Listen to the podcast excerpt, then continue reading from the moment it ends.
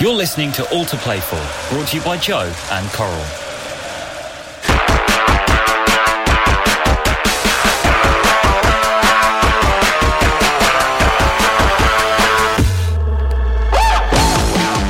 Welcome to All to Play For, brought to you by Joe and Coral with me, Lynsey Hipgrave, and you, Joe Cole. Good to see you, Joe. Good to see you, Linz. And you've got something in common with today's guest, apart from playing for England, along with Ed and David Miliband, Steve McFadden, aka Phil Mitchell, and Dan Woodgate, the Madness drummer. Yeah, it's an eclectic bunch. We all went to the same school, so I mean, most footballers, if you get to play for your country, you get to boast you're probably the best player to play for your school. Now, I'm not even the best player wore number 11 for England and played on the left midfield because we got the absolute governor here, JB, top rapper, top player, one of the greats, one of my favourite players. Please, watching no. him. No, honestly, more, more. So- it sounds like some sort of fame academy, this school, John. Well, no, because football has changed, hasn't it? Because of course I played on, on, on the on the left because I was left-footed, uh, but Joe liked to come, cut in and score. Didn't go down the line and put too many crosses in. Uh, he played at a much better time than I did, though. You know, once the hundred grand a week came into football. So. and the rest is history, of course. John becoming an absolute icon Yeah. uh, of football, an international regular uh, over a decade for England, representing England at two World Cups and the European Championships, a scorer of one of the most iconic England goals ever scored. Um, and in 2016, voted England's greatest ever left footed player, John. It can they, only they be. never had many. Never had many. well, actually, you beat I the don't likes really like of Waddle, talking about my interna- international career, to be honest with you, because um, I'm not sure whether I was legally allowed to play for England. To be honest with you, because my, I had a Jama- as I said, I came when I was 13. I had a Jamaican passport. Yeah. you know, so we didn't emigrate. So I was a British citizen, and um, obviously when I became 17, my mum and dad went back, and I started playing for Watford. Then when I was 18, England said, "Do you want to play for England?" And um, I still had a Jamaican passport. So when I started playing for England, I played for the England when I was at 19. For the first year I was playing for England, I never had an English passport. I had a Jamaican passport.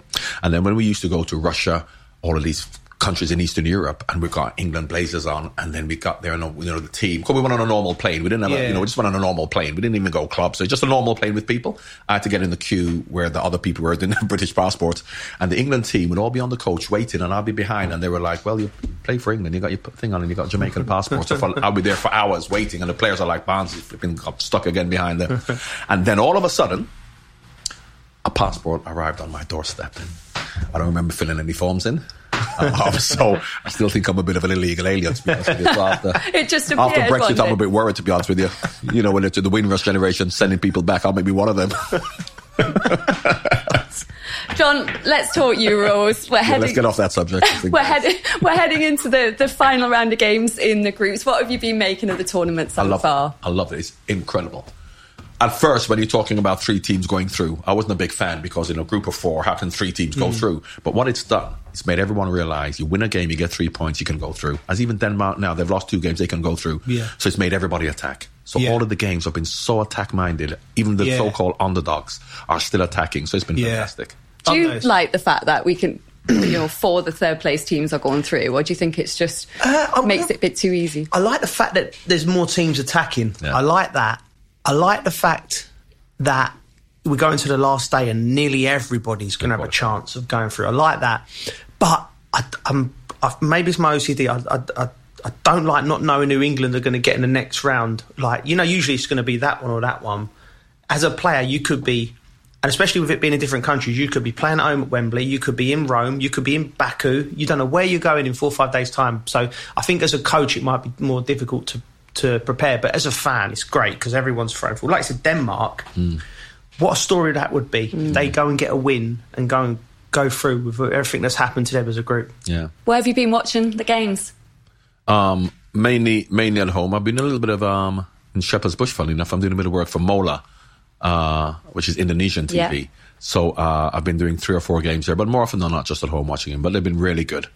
You know, I mean, since since obviously lockdown in the last year, it's been you know everybody's being at home, but I mean, we've got used to that, haven't we? Doing zooms and doing stuff. Yeah. So I've actually done a couple of games from home with zooms with fans and with different groups, and in fact, I had a nice one actually um, the other day. Where I, uh, what game was it? In fact, was it the England Scotland game? Yeah, it was actually. I had to go to And this is the way modern football is now, Joe. It's unbelievable. Before you have to go to the stadium or there are corporate dues that you go to. Agent just phoned me up and he goes, go to this um, person's house. Was in uh, Burton on Burton Burton on Trent. Yeah. And I'm driving around looking for, and it's just, just this little house. And he got his mates. So there's about thirty of them, and they all clubbed together. I mean, that's how cheap I am, obviously these days. So it didn't cost them too much for John Pass to come to their house, just had a few drinks and watched the game, and then drove home after. But you know, there's all sorts of things popping. I, I remember just before I got, I had a funny one offered.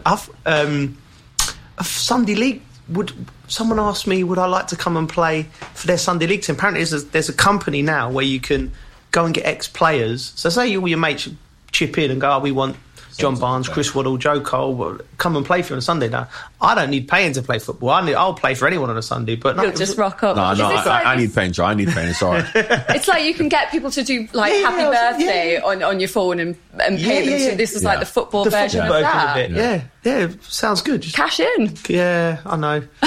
You've got to be careful with these Zooms, though, haven't you? You John? have I mean, to. we I'll did tell you, one because with- the taxman finds out. Sorry, did I get we did one with Joe the other day. I had to tell him to move the washing from behind the shop. Well, that's, Yeah. that's that's that's worse than that. If you can see on some of the zooms, I can tell you.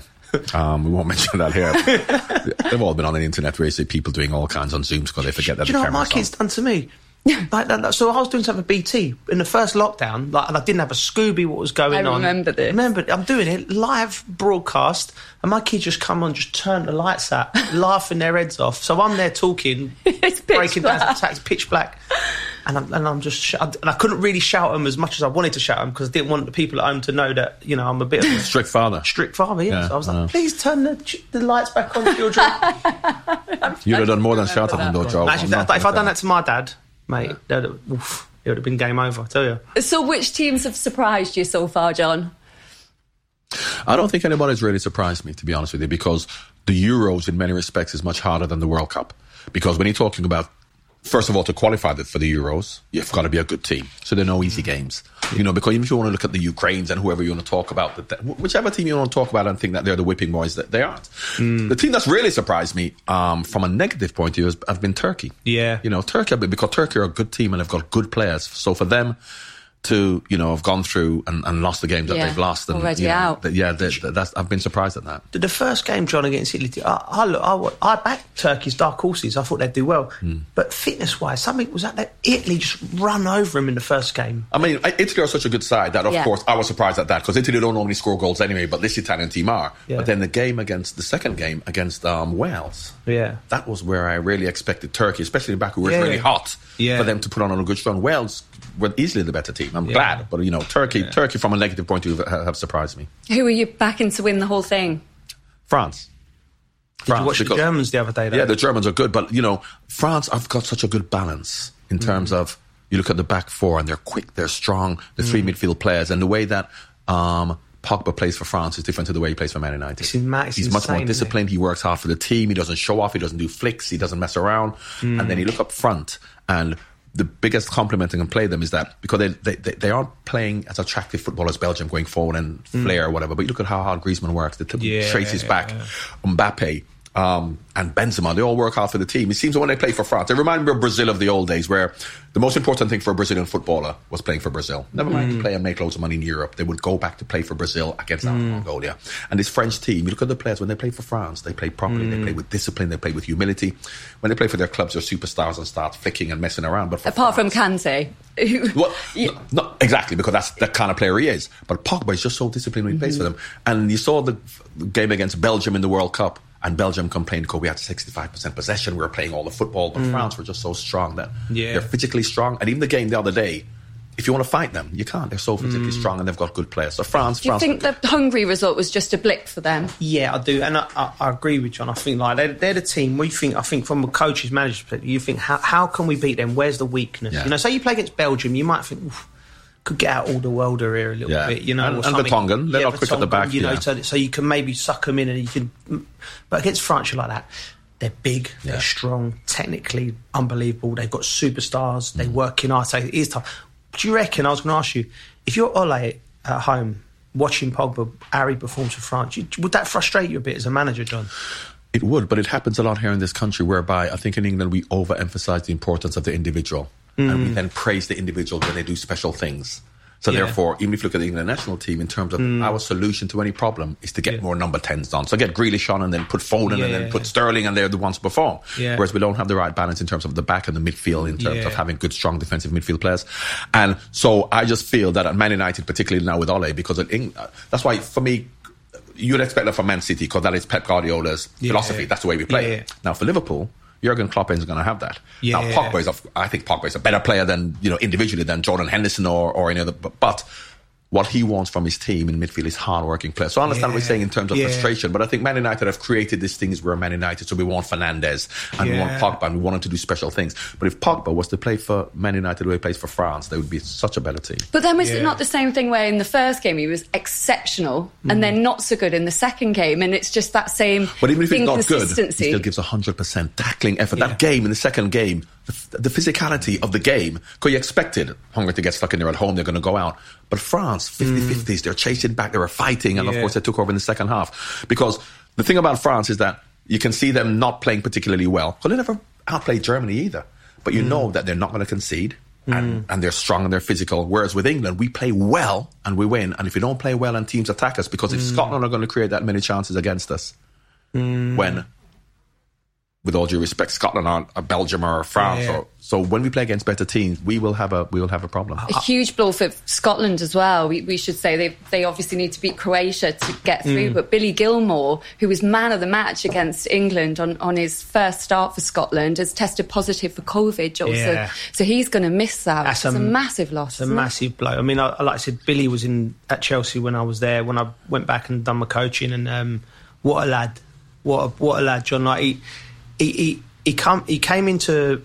I remember walking. Well, there's a little room at Chelsea with academy where the lads can go in and they get their clips on the computer. They watch their clips, or they can go in there and type in Cesc Fabregas or something. And I go in there mornings, and he'd be in there by hmm. himself watching his clips, go and do his training, professional, but with so much talent. You sure he was watching those clips, Joe? I mean, I checked. He was definitely Okay, watching just them clips. okay. There's, there's, there's strict guidance in that building of what you can and can't watch. I've tried. Well, the Coral odds to win the tournament, France are 7 to 2, Germany 11 to 2 after they turned up on Saturday night, and Belgium 13 to 2. What have you made of England's performances so far, though, John? I think England's performances have been probably as I expected because I've always felt for years that England on their day can beat anybody and that they rely on the individuals to do well. And they've got mm. good enough individuals to like on, a, on their day beat anybody. But then all of a sudden, if the individuals don't perform, the team pattern, the te- I don't still, still don't see a pattern and whether we're going to play three at the back, whether we play five at the back, whether we're going to play with Jack Grealish as opposed to Mason Mount. Mason's more of an attacking midfield player who'll come back and help the other two, whereas Jack Grealish. And until you develop a method of how to play, you're always going to rely on individuals to perform. And as to whether they perform well or not from week to week, it changes. Whereas you saw against Germany, they perform the same way all the time. They haven't got great individuals. Serge Gnabry, who can even play for Arsenal, he's playing for them because he fits into the system. So that is why England have got a great chance because on any any given day, they can perform well.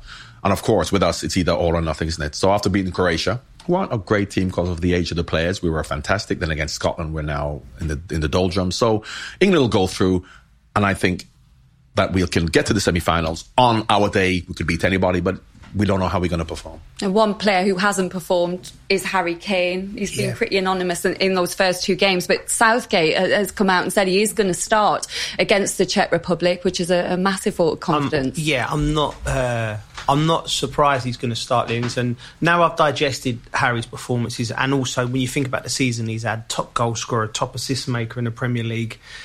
Really carried that Tottenham team. You know, the, the, the, his teammates didn't do enough for him this year, but I'm not surprised Gareth has, has played him, and I think it's the right decision. And I think he's done doing it early. I think is enough because because Harry. This is the first time, which I said the other day, the first time in Harry's career since he was trying to find his feet and he was going on loan to Millwall later on, where there's question marks on him. You know, for, for whatever, rightly or wrongly, people are questioning, oh, does he start? Or do we go and put Calvert Lewin in? Or do we put Rashford in? Or do we play Grealish as a false nine? So, I, knowing, knowing him, the little I do know him as his character, I think he'll respond. I think he'll hit the back of the net on Tuesday night. We'll go through. And then the tournament starts for England and the tournament starts for Gareth. And I, I, I'm, I'm, I'm pleased with us keeping the two clean sheets.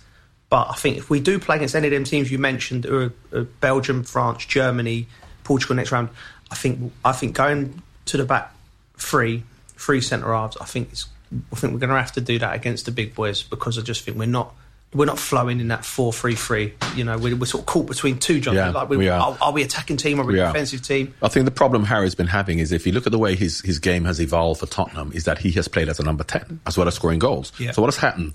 The way they played either with Sissoko and, you know, whoever else in midfield or hardworking midfield players, Harry has been the number 10, false nine, creative player, and he creates for Son. He comes mm. deep and he gets involved because the team doesn't have anyone else to do that. Mm. Now, when he plays for England, where you really want him to stay up front Yeah. and score goals because you've got Mount and you got Sterling and you got, you know, Dree- and you got all of these other players, mm. him coming to get involved in that play, in fact, he, he's not getting in the right positions because you got Yeah. Sterling coming in, you've got Mount, you got, you know, Grealish or whoever else, Yeah, and then. Rashford. Is he doing it because he's not getting the right service? Well, no, he's doing it because that's how he's played for Tottenham all year, mm. and now playing mm. for England, he's doing the same thing. Yeah. And he, for him to do that, that's not necessary. That's why I'm saying you have to have the right players in the team for him. So when he does it for Tottenham, he is the most, most creative player. So there's no point having Harry doing that for England mm. when you're going to have a Mount, you're going to have a Grealish, you're going to have Yeah. a Foden. Everybody, and they're doing it. So then, what what is Harry doing? So I think having that right balance for Harry, whereas before for England, what he was doing was just staying up front and and finishing things f- finishing things off. Mm. So I think the Gareth have to go. But I agree with Joe in terms of the further you go, we'll then have to be more solid because even when we have two holding midfield players against France, and we thought the solution was to not have two holding midfield players against mm. sorry against Scotland. Scotland created four or five chances with us Yeah. having two holding midfield Yeah. players. So the solution isn't to take one of them off and put another striker on, is to be stronger defensively. Yeah. So I, I don't think that that the way England is playing at this moment really suits Harry. And Harry has evolved as a player either. I, I just wanted to just stay up front because, you know, crosses coming in, corners, that's Yeah. what that's what he does. Can you see similarities with, with Gary Lineker in 86? He Oh, was no, no, no, no, anonymous no, no. the first couple of games, and Oh, then yeah, it was yeah. when Beardsley That's- came in, it started to click, and he, he went and won the Golden Boot, That's didn't the he? similarity. That's the only similarity because Gary's not coming back into his own and have to do anything to create or control the ball or chase defenders. So But could Grealish be that, that Beardsley player Yeah, to give Grealish him that does service? that, then Harry then just has to say, I'm going to stay up front and Mm. score goals. But is Harry doing that? Because it seems to be now he likes to come into different positions. Mm. Because that's what he's been doing all year for Tottenham. Yeah. Yeah, yeah. he runs about. He runs around a bit more than Gary. I wouldn't be as unkind, unkind to um, to Harry to say that. I hope Gary's not. Do you watching. feel like it's just a matter of time for him, though? Yeah, listen, you know, form's temporary, class is permanent. The old saying, like, listen, Harry Kane has not become a, a bad player in the last two weeks. He's had a f- couple of indifferent games in a in a team that wasn't quite clicking. That there wasn't the rhythm wasn't there. So no question marks. Harry Kane plays and he plays, but he needs the bright players around him. I think Raheem's very important to him. Raheem playing off the left. I think is more effective, and if he, if you say, I think Raheem's caught up as similar to like what he's asked to do for Man City when he plays. I think for England, I think they need to really need to work on together. Like Raheem's almost got to be the nine, like a nine off the left. Keep making them runs in behind to allow Harry to find the little pocket and get and get turned into a shot. And what's the only thing that's concerning me with Harry? And there was one point in the game where he's come inside on his left foot. John, don't remember it? And for Spurs, he hits it, Yeah. and there was a split second doubt, and that's confidence. That's in his head. Do you know, like the, the weight of the thing. So he needs a tapping Tuesday night. Maybe he's just distracted trying to keep up with the Spurs manager chase. Yeah. Well, you know what he needs. Well, he needs. yeah. He, he still needs people to create for him. Now, the problem I think with with Raheem this season is that because kind of Foden has kind of take over for him. Mm. When he played for for England now, he feels that he then has to. To show his worth and his value, he has to mm. just beat players. Because I remember Yeah. once against, and it went out on, on one of these things on the phone, whereby he should have played the ball out for the right for the cross to come in, and he kept trying to beat the player, beat the player, beat the mm. player, beat the player. Mm. And he thinks that for me to now show my worth and my value to the team, that's what I've got to do. That's not helping Harry. Yeah. It's more about either Harry getting it and you running off the ball for him to play you through, or when you get the ball, playing it for, for Harry Mm. for score. Whereby when you have so many players dribbling, dribbling, dribbling, that doesn't help Harry. That's why I always felt that if you're going to play with Rashford and Sterling and Kane up front, Yeah. the best person to be playing as a number ten wouldn't necessarily be Foden or Mount. For me, it would have been it would have been Maddison from Leicester. Yeah. But Maddison, the way he plays with Vardy, he's looking for these runs. He's looking Yeah, to be yeah, creative. Whereas a lot of the England attacking players now are, are dribblers. Hmm. You know, so they're looking to dribble, which really doesn't help Harry. That's why I'm saying the balance for me that doesn't necessarily, particularly the new Harry who wants to come and be like a number ten. So, um, I I'm not sure whether that's going to work until. Gareth then says, "This is how we're going to play. We're going to stick with it, Hmm. which will help Harry because we just keep chopping and changing." of this current crop, who would you have liked to play with in, in a forward line? No, J- J- John's John John. John's left. Say John's playing left of a three. Of a front What- three. Yeah. Who would you Who would you like in, the, in and around you to get the best out of you in this team? Well, the thing about it is, if you look at the front three apart from Harry, they're all similar in terms of want to dribble with the ball. So if you look Yeah. you look- and, and Mason Mount I like because Mason dribbles, but he also looks to play. But if you look Yeah. at Rashford, if you look at um, Sterling, and Mm. if, if you look at um, even Foden. There's no point me being there because I'm going to be like them wanting to dribble all the time, and there's only one ball. You know Mm. what I mean? That's why I love playing with Peter Beardsley and Ray Houghton because they would play for me to do what I do. Yeah. we can't just have everybody who who's a dribbler in the team, and I think we've got too many of them. You know, mm-hmm. because when Rashford gets the ball, he's going to dribble. When Sterling gets the ball, he's going to dribble. Foden for Man City is different because he plays in a team that passes the ball a mm. lot. But even for England, he's looking to dribble a lot. Then add mm. Grealish to that, and you got them all on the pitch. There's only one ball, and all of them are the similar types of players. Mm. So, um, I would, I, I think out of all of them, probably. I mean, what is Mason? I mean, Mason is a, an attacking midfield player, but he'll come back and defend. Yeah, I I- like him. If you're going to play three in midfield and you've got two holding midfield players ish, I would always have Mason Mount. Yeah, Mason's for me. Mason's either going to play midfield only because I've got to get. I'd have to get attacking players in the team, so I'll play Mason and, and Declan in there. Hmm. Three centre halves behind them if we're playing the, the, the big guns, whether it be Harry, hmm. Stones, Mings, or Kyle Walker. Three of them four. So you've got and I'll have two fullbacks. So I hmm. think I'll be solid enough to allow Mason to play in a neck to De- Yeah, Declan. because he will get back defensively as well. Mason, Mason, Mason will. Mason's fan off the ball. You speak to Frank about him, Gareth, and he. Well, the standout thing with him, forget all the ability, is he's so intelligent. You can play him. That's why he loved him. You can play him off the left, off the right, midfield. You know, if they're holding the game, he did the right. thing. He always did the right things. He's just a good, foot, well-schooled footballer. Yeah. Would you have liked to play in this England side? Oh, I'd love to have played. Nobody can touch you now, can they? Do you know what I mean? Like I looked, I watched Jack the other day, and Jack wasn't at his best when he come on, but he won five free kicks by just getting his body in. Yeah, and somebody brushed it down. Did you see what um, Stephen O'Donnell said about Yeah, that was Grealish? brilliant. He's I love that. basically John McGinn was giving him tips on how to get to him, and he said, Yeah. "Just don't, don't slag him off, don't be nasty to him, or he'll, he'll, he'll really relish that. Yeah. Just compliment him." So he Yeah. was telling him, "I love your hair. I, you've got lovely calves and things like that." I don't He has got lovely calves. know He's got lovely, lovely- but they're massive. I don't know. Is that size important? I don't know, but I mean they're big. He's like, do, you- do you remember- do you remember Popeye's arms? I know. he's got them on his like that, Yeah, calves. and he keeps his sock down there. What What was like the weirdest thing that happened to you on a pitch with with opposition players trying to put you off? Do Um, you have any un- unusual ones like that? Uh, oh, that's a good question, Liz. And nothing, nothing really. No, Dennis Wise. Dennis Wise, we used to just like. I Can't imagine he was complimenting you. No, no, he wasn't. We had a right good go, me and Dennis. And Dennis was one of my heroes. Like, I had my poster and I'm playing against. He was playing for Leicester, and he was going to. Only because you're the same size, on it. Yeah. he was going, and he just never stopped talking to me. You're bloody every, and it was it was a lesson learned. It never happened again. I had a bad game because he went, "Oh, you can't." I, I passed one out of play, and he went, "Oh, is that, you can't pass the ball. You can't." I thought you was a good player, but, but and I'm like, "Shut up!" And I'm growling at him, and he's saying, and then. I got into bed. Then I tried to dribble him all the time through the middle. So then I, he's in my head. I'm trying to do something different. They beat us 2 0. And then after the game, I could have kicked myself, but it never happened again. If anyone tried to give me verbals, but once, yeah, Dennis got in mad, yeah. Did anyone get in your head, John? Oh no, no, because when I played, obviously I'm playing before him. They're just trying to break your leg. They're Mm. talking and trying to get in your head. They're trying to get in your in your body. That's what None of that do. So protection from the You referee. didn't need that. You didn't need that talking because you know they just and because the referee just be like. I always felt, and it was so strange because it was a given that the first five minutes anything Mm. Yeah. goes. You know what I mean? yeah. Because it'd be like. Prison rules. So if you try, if you try to take somebody's gallbladder out in the Yeah. first two minutes, no matter what it was, referee just go, "All right, now don't do that again." I said, "Don't do that again." You should, Yeah, be off the pitch, but they just allowed it. I know. So it was never there were never any verbals. But with Dennis, what Dennis used to do a lot as well, you see, because after he kicked you. And he does it all the time. He would pick you up to say sorry, but he pinch you, so that you done wouldn't that react well. and get sent off. So yeah. Dennis was always doing things like Yeah. that. No one had a little nibble. We saw that, didn't we, in the tournament? Yeah, Pogba, yeah, On that, Pogba, yeah, that, Um, uh, Rudiger. Rudiger. Yeah. yeah, but that was a. I thought that was just a joke, wasn't it? He, Yeah. he- because of course he was saying he's messing around. So I don't know. You couldn't call it a bite, could wasn't you? a Suarez. It wasn't a It wasn't Suarez, Suarez. bite, Nah, nah, definitely nah, not. nah. It wasn't. Suarez had a right nibble, didn't he? He's, he's got previous as well. That was a hasn't chomp, that was a- he? yeah. How do you think England are going to do against the Czech Republic then?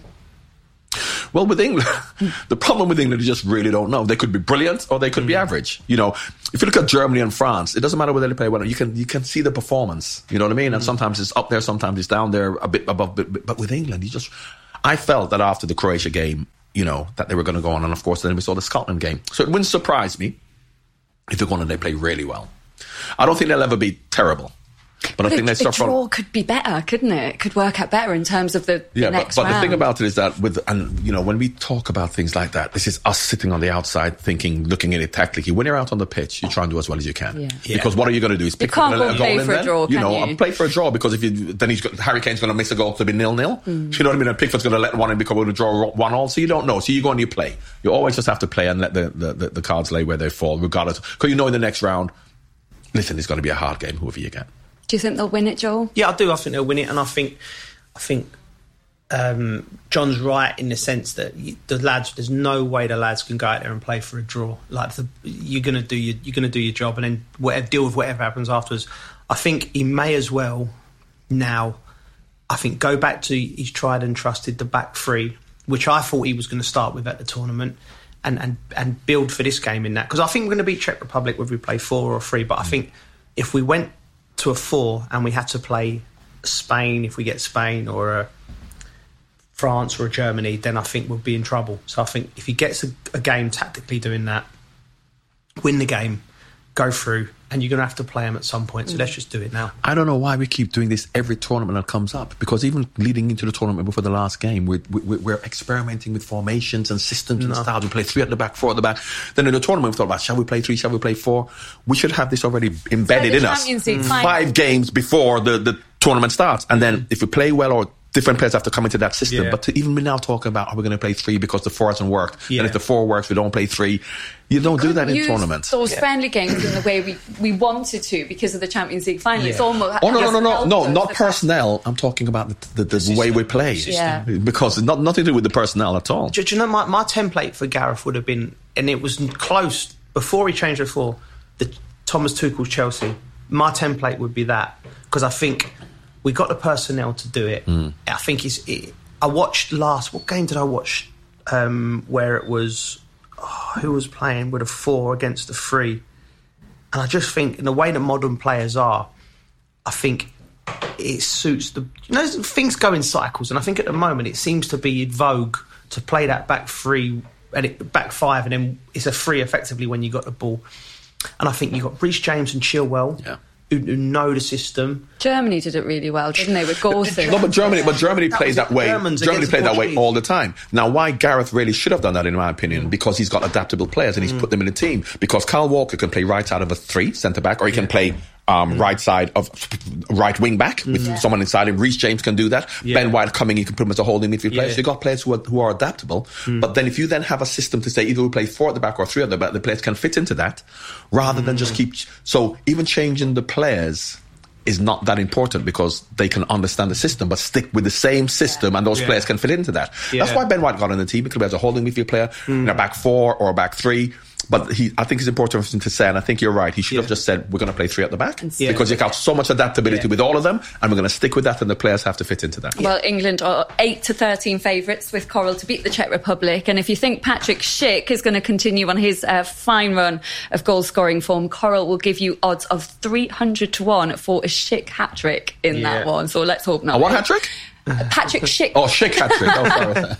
but it's never been a Schick hat trick. Let- If you score three goals, it's never Schick. I can Let's tell you. he is the other. Joe, if you score a goal, it's a goal, mate. You Oh, don't mate, score. Schick goals, do you? no you don't Um, they, they do, though, John, seem really united, don't they? That's the one good thing about this England side. But was it always like that when you were heading into major Oh, tournaments absolutely. when you played? Absolutely. I don't know whether, obviously, I finished in 95, just before 96, and I don't know whether um, between between maybe 96, 97, 98, and then 2005 or whatever, I'm not sure whether you then had. Because of course we're only going from what we see in the newspapers about Yeah. cliques and stuff like that, but I never had Yeah. it when I played. Yeah. You know, with Robson and people like that, there were there were no cliques at all. Do you know- and and I, I can't imagine, and I think that's a lot of paper talk actually when people talk about cliques because of either Beckham and Man United and Mm. you know Liverpool. I never felt that, certainly in my time. I don't know because Joe played in that Did- period did when he you had that. see clique. it? or was it just no, no, no. At the, t- at the time, it's like it's not anything. You're born into something. I come into the England squad in '99.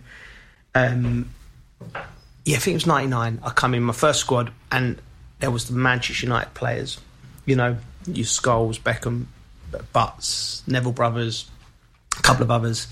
The, the, the Liverpool players, effectively at the time, which had, and so it was always separate. And it was just normal because that's what I come into. So I went, all right, I sit with the, the rest. I was with the rest because I was at West Ham, and and then and as from the 2000s, it was us or Manchester, Chelsea or Manchester United vying for trophies, and the games Liverpool as well. So we ended up having.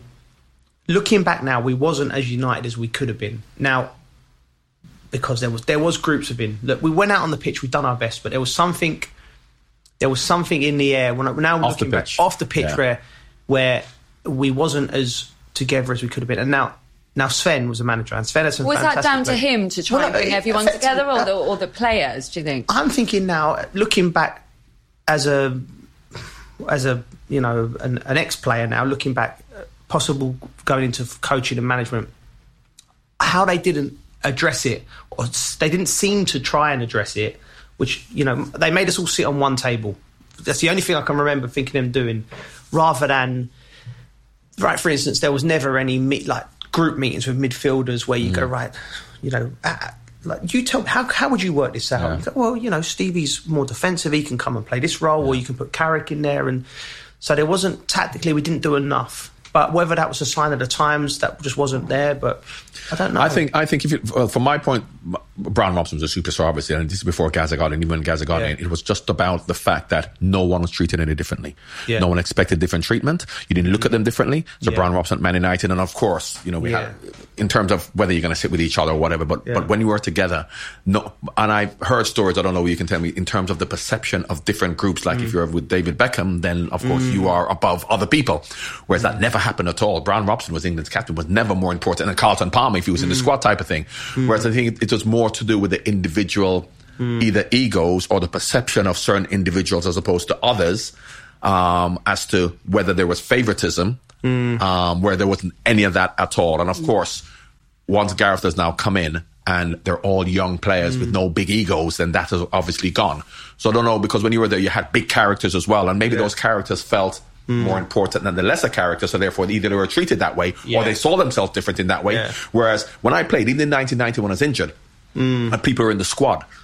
Brian Robson or, or any other superstars never could never be more important than anybody else There in the squad. So there was a big bond. There there. was no, there was none of that. So I suppose maybe from that situation, Do you I know? Sorry, Lynn. Do you know what? Like looking back, like w- my era of England was very much led with that. You know, David Beckham had emerged as this hybrid, great player he was, and he was a good guy. Mm.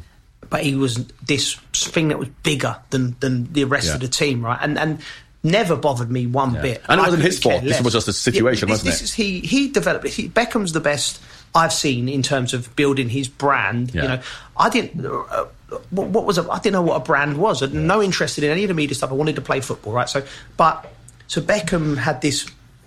So, for instance, like we'd go to Japan, and I'm telling you, people would be pushing out, pushing Steven Gerrard and Michael Owen out the way Yeah. Like to get to David Beckham. Yeah, yeah, it was like being with the beat with Beatles, and and then Sven.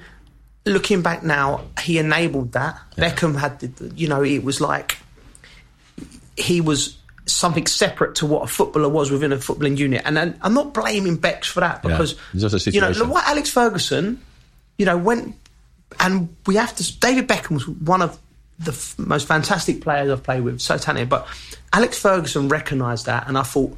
You could see where it He was could going. see something He where had decided going. this is not good for the yeah, collective. because Yeah, he's a manager. Yeah. that recognises that you have to manage.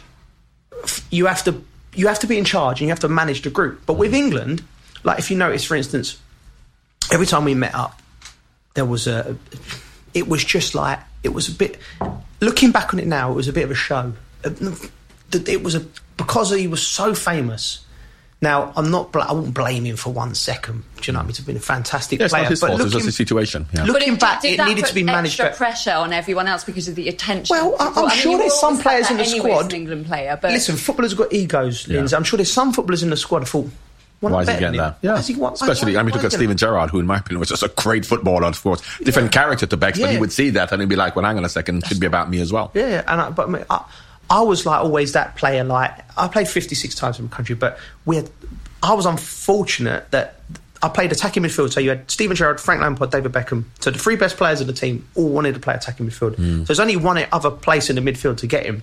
So I had to be better than everyone else. So just getting into the team and playing was I was happy with. Do you know what I mean? Look, that's why I have to give Joe credit because I tell you, when Joe played from when he was at West Ham, and even when he first went to Chelsea, you're talking about being the number ten, the best player, the most skillful player. Then he was the hardest working midfield player for England, and he was the real disciplined one for England, which is not what you expect from him in terms of the way he plays, which is credit to him. Mm. Because as he said, with David Beckham doing what he wants, he wants the ball to do that. Frank just being an attacking midfield player. Mm. Now, what, what what normally happens is attacking midfield players won't play in the central role because that's very important for you to sit in front of the mm. back row and defend, and and Joe would do a lot of that work, but from the left, because Frank would be getting in the box, Steve would be going down, and then Beck would be coming in, and then the, the amount of time Joe's chasing back, which is credit to Joe, but it's like you're there to be doing what they're doing. So you recognize the fact that with this midfield three, and I think a lot of it had to do with that because I think as an individual player, Steven Gerrard's the best. As an attacking midfield player, Frank is. But when he played with Chelsea, he didn't have much defending to do, where Steven could do everything. Yeah, yeah. So Steven's doing that. Frank is getting in the box. Bex is on the right, putting crosses in. Always wanted to get the ball and put crosses in. And now the Makelele in the team is, is Joe. you know what I mean? like on Defending and show, if you chasing back. you- Yeah. You've got to pick up all the slack. Oh yeah, poor me, Liz. all the Poor hard me. work. Uh, I've done all that hard work. No, nobody patting me on the back. No, no. That's why Mourinho loved him because Mourinho Yeah. doesn't like Joe Cole type of players who just want to dribble around players and so. But that's why Joe adapted his game and had the balance right. Well, I wouldn't. I wouldn't have. I wouldn't have played for Chelsea if I didn't adapt, and I wouldn't have won no trophies. So you know, you, which is what you wanted to, wanted to do. But So uh, do you think you changed when Mourinho came into to, yeah, to sure. I learned. I developed. I learned the other side of the game. And you're willing to do my it. Team. Yeah, yeah, yeah. And West Ham's a funny club as well because West Ham. Kind of, we're going. We're digressing now, going a bit off piece, but West Ham sort of allowed me to Yeah. to, to, to do a And Rio was the same when he come out with the ball and be Beckenbauer and stuff. Yeah, yeah. So, because West Ham was a great breeding ground, but to, to learn your trade, to what a great team needs, Mm. and all the different aspects of it, it was it was a great education. But bring it back to the England situation now. The circus is, seems to have stopped the last six or seven years, and the players are all one and they're all together. So I have no doubt that they'll respond positively from this bad bad performance against Scotland. Then we have a good performance now, but whether we're good enough, But I'll tell you the interesting thing about that is because when you talk about the bond and the spirit now and the team and whatever, if you look back to the individual talent of the team he played in, Yeah. you'd mentioned four players there straight away off the back. Then who was at the back? John Terry Rio, Rio, John Terry, Ashley, Ashley Cole. Cole. You look at them, and then you look at the individual players we have now aren't nowhere near as good. But they're they're more of a group. So if that team, that's why they talk about the golden generation, Mm. Yeah. could have really developed as a team Yeah. rather than Yeah, as egos. yeah. That was a fantastic team. until someone develops a time machine, it ain't going to happen, is it? It's not. 15 years ago yesterday as well, since your wonder goal against Sweden, Joe. Let, let's talk about your amazing goal for, for England, your, your best one against Brazil when you just dribble past the, I thought the my best one was against. Uruguay, but you haven't seen that one. Is one it- against you- Uruguay. What was the that free kick? Oh, what was a best game at goal? Wembley? The free kick. Where you That's whipped against it? Holland. But the I was Uruguay one I was, my there. favourite. Is that your Pearson favourite? it and I tested it and half bought it in the corner. The Brazil one, of course, is iconic. Maracana Stadium, the first time England won there. Yeah. End of season tourn, um, game. The Brazilians didn't want to be there. We didn't want to be there. It's you know, so the Brazilians were iconic like, well, and though. someone is going to attack them. They weren't even trying, were they? I think they were just drunk on the beach or something like that. It was like one of, it was just, you know, I mean, it was great to score, don't get me wrong. But, but looking at it, and I don't know how Joe feels because he's actually obviously scored goals by dribbling and stuff like that. Yeah. But every goal I've scored by dribbling, um, it's hard to actually remember because what you're doing is you're reacting to people in front of you. Yeah. Every free kick I've scored, I remember because you consciously think, I want to bend the ball over the top. Yeah. When you score a goal by dribbling, you're not thinking about what you want to do because if I, I can't think I'm going to go that way because if you go that way, I've got to do the opposite. So Mm. it's instinctively doing the opposite of what the defender does. So I'm not consciously thinking about what I'm doing. So you do it, then after you've scored, you kind of know it's a good goal, but you don't know what it looks like. So when you watched it back, So when for I the watch it back, time, it was like having an out of body experience. I think, well, I can't remember doing that at all. Yeah, yeah, because all you're doing is just like reacting to things in front of you. Then all of a sudden you're there, so you're not consciously thinking about it. So it, it, it, it looks better than it felt. It just felt like a, a lot of noise in my head, and people are in front of me, and I couldn't see anybody. To, the first thing you do when you get a ball is look to pass, no matter what anyone says. After Yeah. beating one person, you look to pass. Yeah. If you can't see anyone to pass to, you have to keep dribbling. So Yeah, yeah. That's what happened.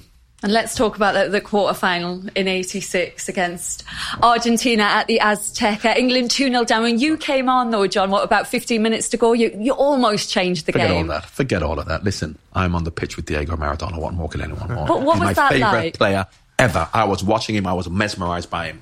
and I hope that people know I'm only joking when I say this in a little way. However, when he got the ball for his second goal, forget the handball. It took so much in me as being a lover of football. Yeah. When he scored the goal, not Yeah. to go. It was just an incredible goal. I forgot that he was Argentine. When you see a goal like that, and you see the quality that he actually has, Yeah. you got to appreciate it. Of course, the hand in goal, but when he's dribbling and you go, you just could not believe it. You know, we we, we at the start of the game, everybody's like, like we're warming up in our own half, and you kind of like warming up Yeah. all twenty of us, and he's over there. And as much as you're warming up, you're kind of going, Maradona over there. he's walked to the centre of the circle, and he just walked looking at us with the ball on his arm. His players are warming up, warming up. Yeah. He gets the ball, and he kicks the ball forty feet straight up in the air. As it comes back down, he's juggling. He kicks it up again, forty feet in the air. Boom.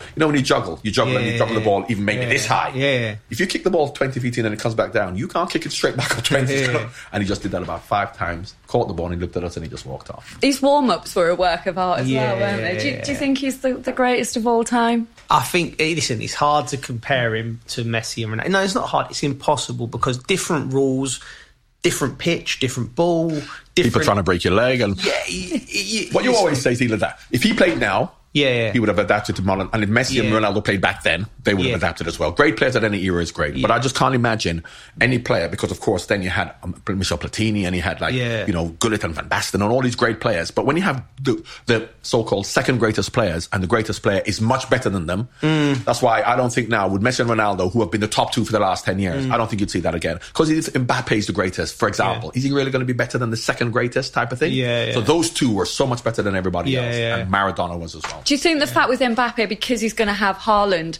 pushing him, it, it could help recreate a similar situation? You almost need that competition to drive you I, on. I, I don't think we're going to see the like that um, that level sustained for that long. I think Mbappe will will get to a level where he's scoring 50, 60 goals a season.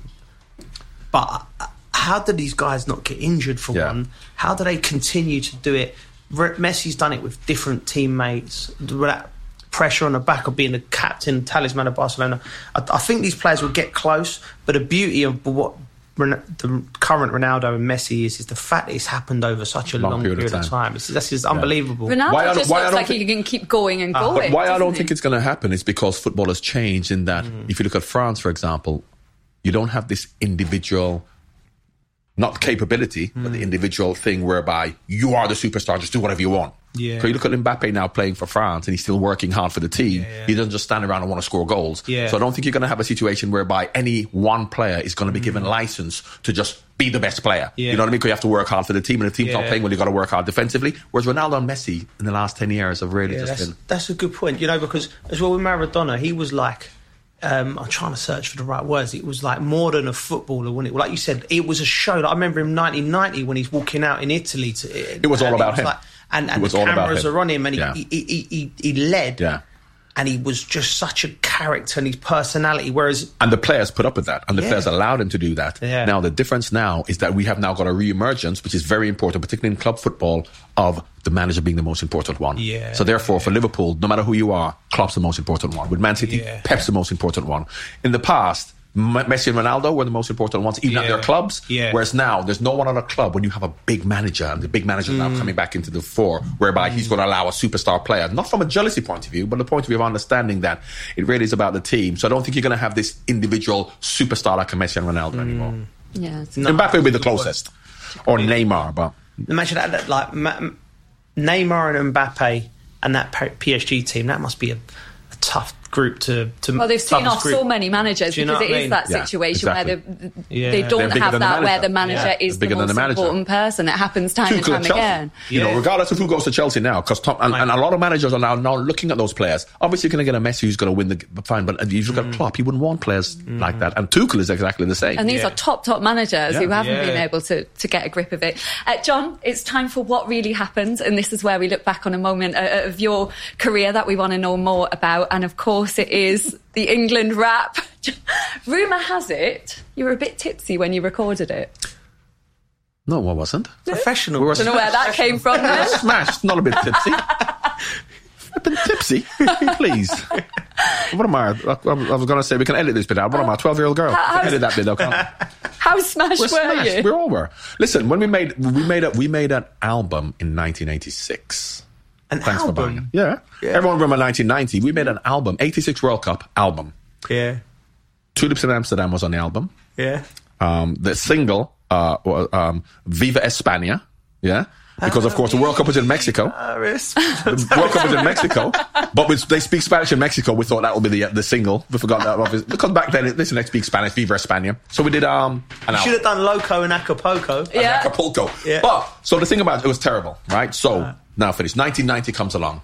Bob Robson says, right, we're going to do another record. Now everyone remember 1986 and how terrible that was. So what happened, as Joe will know, you play for your club and say this is the February World Cup's coming up. Mm. February we're going to make this song, and we're mm. playing Germany on the Wednesday in a friendly. And Bobby Robson said, instead of coming to the hotel and joining up on the Sunday, you don't have to come till Monday, but you've got to go and make this record on Sunday. Now we didn't know it was going to be New Order with a group. We thought it was going to be like '86 or Yeah. FA Cup final songs where the Yeah. lads put their arm around each Yeah, other and go, "Here we go," which is rubbish. So the players then said, "Well, we aren't going to meet up on Sunday because we didn't like meeting up on Sunday because Sunday is when you should go to the pub." Mm. Yeah. And when we met up on Sunday with England, we always tried to sneak out at 10 o'clock at night anyway. Whereas now we've given license not to meet up, meet up on Monday, but go and do the record on Sunday. The players remembered 1986, the record. We didn't know it was going to be with New Order. So they said, we're not to we're not to turn up for the song because we can just go to the pub. So only six people turn up for the record. Me, Gaza, Peter Beardsley, Chris Waddle, Des Walker, Steve McMahon. No one else. And had you been at the pub before you got to the no, no, no, because we were No. the disciplined ones. So the, the rest of the players just went off to the wherever they went, and we met up on the Monday. But because Bobby Robson said to us, "We're the disciplined one," don't know why Gaza was there, but he turned up anyway. So where did you get drunk in the studio? Oh yeah, there's Keith Allen and New Order there. Of course, there's going to be wine and beer and stuff like that. But the point I make is when we then got there and we saw these other people who were New Order, it then transpired it's a New Order song, so it's going to be a good song. So we did it. Of course, when it got to number one, you saw all the players on the video, didn't you? Including Bobby Robson himself. But no one, we are the only six who turned up to do the song because the rest of them went to the pub. So the song's now finished. There's no rap because New Order on a rap group. But because everyone had a few drinks, Keith Allen was there. He said, "Why don't we just put a rap in it?" So they just wrote the rap. See, the rap wasn't supposed to be in it, so he wrote a rap. So you just wrote it there and there? Yeah, Keith Allen did. So it's like, and, and Craig Johnson was there, he's quiet, and the rest of them just wrote this little thing because New Order on a rap group. So why is there a rap in it? But because we're having a laugh, he said, "Write the rap." So. Because it's a democracy, as we all know, as much as I know I'm the best rapper. But anyway, we all have to have a go. So Gaza was the first to have a little go at the rap, and of course, Please don't tell me Please Peter tell me- Beardsley had a go at the rap. Please tell me there's some footage of these of the like uh, The the outtakes. video of it. Oh, yeah, I'd love to so see Gaza couldn't, video Gaza, Gaza couldn't, Gaza couldn't read the words because Gaza, you know what I mean. So it's like, so no, no, no. So then Pete, Pete, Peter Beardsley went next. You know, Peter is my best fr- best mate, but Peter, you know, Peter, anyway. So Peter went next. So Peter's rapping was Geordie like, as you know. Steve McMahon being a Scouser. He wasn't great. Chris Waddle being another Geordie. So it's between me and Des, and Des is not black musically. I can tell you. Sorry, Des. So I did the rap. So then, of course, and they, don't forget, we don't know how the song's going to do. And really, 19, then the World Cup came along. We didn't even know back home what was happening because we're there. And of course, Gazamania, everything's going well. So of course, we then did a live link up as they do now and again in the World Cup mm. with back home, top of the pops or stuff. Oh, the record's gone to number one. Of course, all of the players were there, weren't they? Oh yeah, the record on the video and stuff like that. So, but the interesting thing about it was then we had to then decide, and don't forget, this is in the February, and Joe will know you play, you get paid well when you play for your club. When you play for England, you get an appearance fee, but it's nothing like the salary you get with your club. But you make more money in the World Cup by a pool. You have a players pool where money comes in from, you know, the suits and then interviews and you all share the money. So the agent came to us and he said, you've got a choice. And don't forget, this is in the February. This is before we even knew the song. He said, you've got a choice of, um, going for royalties for the song. This is before the song was made, before we knew it was going to be New Order, before anything. Go for, mm-hmm. and remember 1986, going for royalties or £5,000 being paid into the pool to be shared between the 25 of you. John. So the committee of the brain boxes, you know, those players, we didn't have agents back then. It was just up to us. That's how we all signed these contracts because they used to go sign this lad. Yeah, yeah. And um, Brian Robson and Peter Shilton and all of the intelligent ones, they said to the agent, does, does royalties mean if you if you don't sell one record, you make no money? And I went, yeah. So they said, we'll take the five grand. John, that would have been like us. your Slade Merry Christmas. Although in Yeah. saying that, what then happened transpired in about 2002. I got a, f- a phone call from a company called Royalties R Us. They say you're going to get royalties because you featured in the song. Uh, we didn't sign, So we didn't Yeah. sign a royalties agreement. And I said, no, no, no, we didn't sign a royalties agreement. So no, no, no, because you featured, you're going to get royalties. So we investigated. So I got my first check because they didn't retrospectively go back to 1990. They just did it from when the World Cup, from 2002. So I got my first check. I was all excited. It came through the post. I thought, flipping number one for how many months all over Europe? Uh, 750 quid, was it? because they, they weren't playing in 2002, were they? and then they were going to re-release it in 2014. And it was like, oh, re-release it. We, come we, on, you got to re-release push it. for the World Cup. But- You've Yeah. got to push But the thing, but the problem they had when they were going to re-release it and put Tinie Tempah doing my flipping rap. Can you believe No, that? that's- Tiny. so absurd. we- no, That's so we said we can't do that. We can't do that. But Bernie Sumner and Peter Hook apparently from New Order don't get on with each other, so we're not going to re-release it anymore. Really? Did you? You must have. Have you done a song? Never done a song. No. No. F- FA Nah. Cup, FA Cup Chelsea. Never, never done a song Because every I'm FA Cup final as gutted well, about didn't that. it? I love that. I love um, World in Motion. Like, there's, I can't listen to that song without instantly being transported into my bedroom as a, a nine year old, ten year old watching that World Cup. But So what I about? loved it. But so the FA Cup final, they always No, it all songs up the. They It stopped, didn't it? stopped. It Yeah. all stopped. I played our first cup final. Was it even mentioned? Let's do a song for the cup Not final. even yeah? mentioned. No, nothing. I mean, I remember going to watch Chelsea and Suggs, uh, Yeah, yeah, who, I, who, who, I, who I know done the, the, the Chelsea song Blue Day and. Nah, nothing. No I'm did it. gutted. I'd have- Can you sing? Do you- can you do the I'm a bit of a karaoke man, Linz. Did John teach you the rap in Portugal? We did. We did the. We there's actually some footage. Alcohol helps actually. Yeah, that, and I actually sung the rap Wednesday night. Let's it hear come it on in then. the restaurant. No, Linz, come on, you can't do that. Don't We got the main man. You here. got to hold and give, but do it at the right time. You, can, be slow or fast, but you must get to the line. They'll always hit you and hurt you. Defend and attack. There's only one way to beat them. Get round the back. So catch me if you can, cause I'm the England man. And what you're looking at is the master plan. We ain't no hooligans. This ain't a football song. Three lions on my chest. I know we can't go wrong. Playing for England. Hey, England. Joe, I thought you didn't know it. no, I don't. I've just got to. oh, I love it. I, mean, I wish I was on that Portugal trip now. I tell Mate, you it what. was good. I know, but there's, there is some footage of me doing it pissed Wednesday night with the lads. So um, yeah, I no love the song. Gutted I'd never done one. It was only a good song because of New Order, really. It wasn't It was an England song. It was a New Order song. of the Barnsey rap. Well, no, to be honest with you, no, I felt sorry for them because everyone goes on about, everyone forgets it's a, it's a New Order song. You don't know if it's a proper group because we did one in 1990, but they got all the money anyway, so I'm not really bothered. John, we're going to get some Euro 2020 predictions uh, from you now. It's still, I still can't get used to the fact we're still calling it 20, Euro 2020. Um, what's your prediction for Portugal, France? France victory. Yeah. Portugal could still go through. I mean, because if you saw the game against Hungary, 3 0, but it was 84 minutes nil nil. You know, and that because they have that individual quality, they can always do that. But then you saw them against Germany, and Germany tore them apart and could have scored even more um, because defensively they still haven't got that that that balance right. As much as you got, you know. F- Fernandes and, and Ronaldo, obviously, and Bernardo Silva, they've got great players, but defensively not got it right. Um, so I I think France will win. I don't think they'll score many goals. I don't think France are going to score many goals in a tournament. You know, Then Didier Deschamps. And Mbappe or Benzema haven't scored yet, No, but they? the thing about it is that when when you play for France and Didier Didier um, Deschamps, your first responsibility is for the team to work after the team. And if you score one goal, as we did against Germany, we're not going to concede. And remember the last World Cup. So France are on a team. Oh, must say they've got so many great attacking players. They manage their game well. So Yeah. I think they'll beat Portugal, but I don't think they're going to be many goals. Joe, Portugal, France, Wednesday night. I think it'll be tight. I think it'll be a draw. and I, I- I can see all three teams going through out that group. That would, that would leave Portugal on four points, Yeah. France on five points, and I think the Germans will beat Hungary and give themselves Six. six. So I think they're all three will go through, which is bad news for England because it would have been nice to get one of them out. Um, yeah, I think that I, I, I, I've got a sneaky feeling as well.